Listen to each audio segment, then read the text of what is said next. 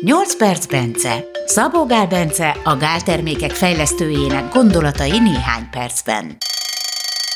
Vagy kicsit hosszabban. Az izmainkra nagy szükségünk van. Erről szólnak a következő 8 perc Bence adások. Az a jó hírünk, hogy 40 éves korig elég könnyen vissza tudjuk építeni az esetleg már kissé pegyhűt izmainkat. A másik jó hírünk, hogy 40 éves kor felett sem reménytelen a helyzet. Nehezebb a feladat, több munkával jár, de a végén az eredmény hasonlóan jó lehet. Az izomzat pedig nagyon fontos dolog. Még az agynak is szüksége van rá. Azon túl, hogy mondjuk megvéd egy balesettől, vagy egy comnyaktöréstől, vagy eleve, hogy az ember idős korában is ugye jó mozgású legyen, ahhoz kell jelentős mennyiségű izomzat, de hogy ezen túl is maga az izom, pusztán attól, hogy van, és hogy föntartsuk, ha nem csinálunk vele semmit, az akkor is kalóriát éget el.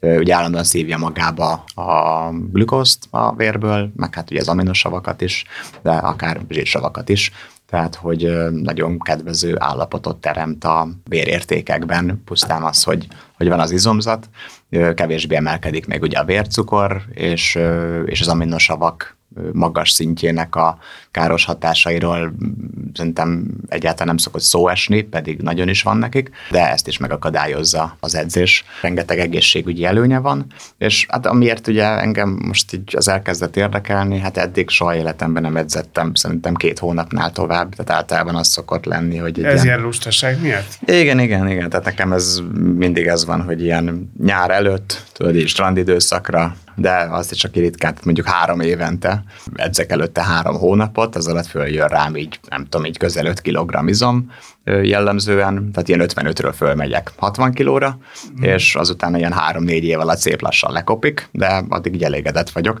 magammal, és utána megint ugye előről kezdem. De gondolom nem ez lenne a, a jó másképp kéne csinálni. Igen, igen, tehát máshogy kéne, amiért ugye nagyon érdekel, hogy hát most 38 éves vagyok, és hát 40 éves korig lehet jól. Utána is lehet, csak hát 40 éves korig lehet kifejezetten gyorsan növekedni izomra, utána már nehezebb. És lassan kifutok az időből, úgyhogy gondoltam így, nem tudom, én lehetek ilyen, mondjuk most már valamennyi rám jött, mert most elkezdtem egy ilyen nagyjából két hónapja, de ez akkor úgy van, hogy 40 éves korig föltolod, és megpróbálod szinten tartani, akkor nem az van, hogy ugyanezzel a lendülettel, mivel 40 év fölött vagy gyorsabban is veszted el az izmodat szinten tartani sokkal könnyebb, mint megnövelni, hát kifejezetten könnyű szinten tartani. Hát attól függ mennyit, mert mondjuk, hogy az ember magára pakol, nagyjából 20 kg izmot tud maximálisan, szteroidok nélkül, csalások nélkül az ember magára pakolni néhány év alatt. Tehát jellemzően ugye ez úgy van, hogy az első évben olyan 10, maximum 15 kg izmot tud, tehát mondjuk inkább 10-12 kg izmot tud valaki magára pakolni, hogyha tökéletesen eszik, és, és, és, és tökéletes edzés módszert hajt végre.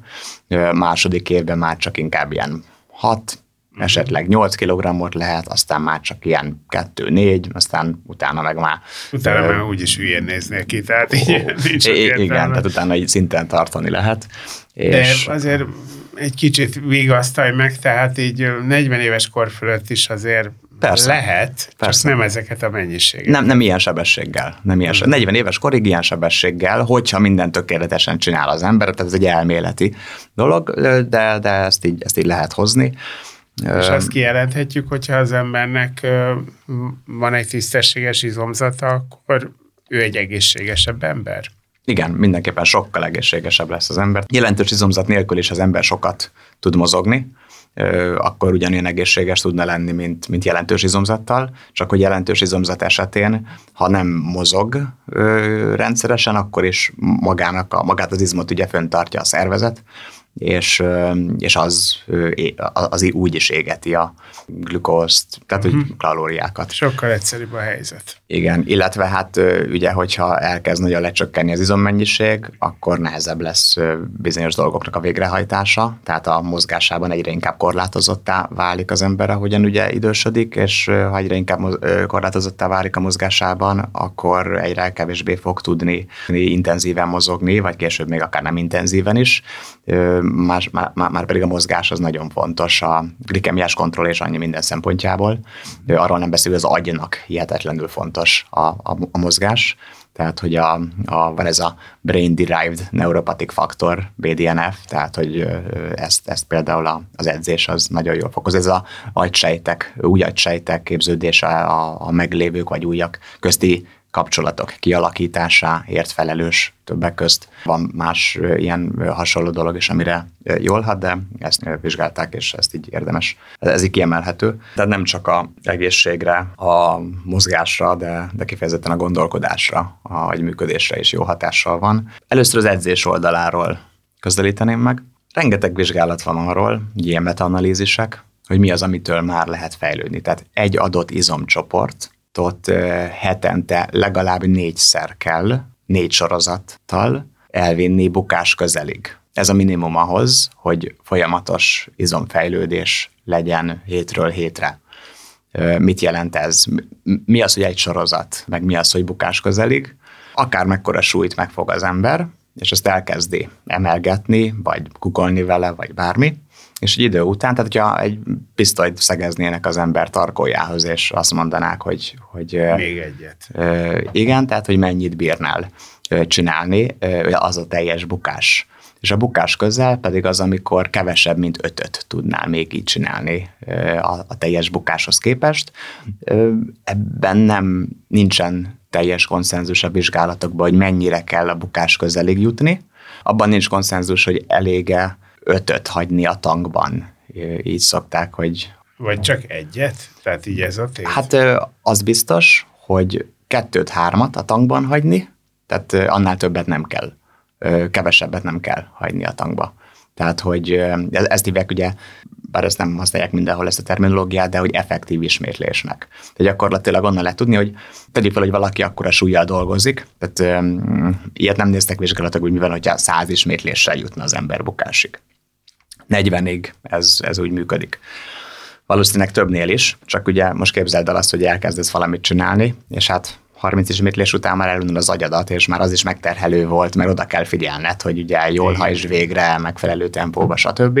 Ezért sokkal egyszerűbb ugye nagyobb súlyjal, kevesebb ismétlés csinálni. Az eredmény ugyanaz, mert, mert hogy végül is az izomfeszülés az, ami csak csak számít, és ugyanaz az izomfeszülés érődik el minden bármekkora is a súly bizonyos izomrostok Tehát az, az már teljesen elfállnak. mindegy, hogy, hogy kisebb súlyjal sokat csinálsz, vagy nagyobb súlyjal keveset. Vannak erről viták, ebben sincsen teljes konszenzus, de kezd kialakulni, úgy néz ki igen, hogy teljesen mindegy. A izomnövekedésre nézve konszenzusos, hogy teljesen mindegy. Az erőre nézve nem konszenzusos, de egyre inkább úgy tűnik, hogy arra nézve is nagyjából mindegy. Ami de... neked jó, mert hogy gondolom te az a típusú ember vagy, hogy nem akarsz 60 csinálni valamivel, amivel elég húszat. Igen, ugyanakkor viszont viszonylag vékony vagyok, tehát hogy nem biztos, hogy jön a struktúrám, hogy a, a nagyon nagy súlyok jót tennének. Nekem legalábbis régen ezt gondoltam, és ezért kis súlyokkal csináltam sokat, és valamiért mégis lesérültem, most inkább nagyobb súlyokkal kezdtem el dolgozni kevesebbet, és így meg nincs semmi sérülés. Most nem tudom, hogy azért, mert hozzászoktam, vagy azért, mert rosszul gondoltam korábban, és valamiért mégis csak a nagyobb súlyok, kisebb ismétlés az, az nekem valóbb. Nagy ismétléssel kis súlyjal érdemes kezdeni, és utána egyre növelni a súlyt. Tehát, hogy végül is ugye azért lesz az, hogy mindegy, hogy, hogy mekkora a súly, mert a végére ugyanolyan nehézé válik az utolsó nagyjából öt akár akkor a súlyjal dolgozunk, hogy 40 ismétlést tudunk csinálni, akkor is az utolsó öt, tehát most teljes bukásig mondom, ameddig nem kell jutni, mm. akkor is az utolsó öt ismétlés fog csak számítani, vagy ha akkor a súlyjal dolgozunk, amivel csak öt ismétlést tudunk csinálni, akkor is az utolsó öt, hát nyilván akkor az elsőtől kezdve már effektív lesz az az ismétlés, de hogyha akkor a súlyjal dolgozunk például, amivel 40 ismétlést tudnánk csinálni, és mindig csak 35-öt csinálunk, akkor nem lesz izomfejlődés. Aha. csinálhatjuk akár milyen hosszan, soha nem fogunk fejlődni. Jó, el, ez nem teljesen igaz, mert az első egy-két héten még, még, még, még attól is lehet, mert akkor gyakorlatilag, de mindegy szóval, hogy hosszú távon, tehát néhány hét edzettség után már ez a helyzet, az eleje az, az érdekesebb, mert ott, ott mindig lesz izomsérülés, ha valaki nem csinált még semmit se. Jövő héten folytatjuk a 8 perc Bence izmokról szóló adásait. Azzal indulunk, hogy melyik a jobb egy izomcsoportra több gyakorlatot csinálni, vagy egy izomcsoportra egy gyakorlatot a tökére vinni. Szabó Gábencét és Gellért Gábort hallottátok.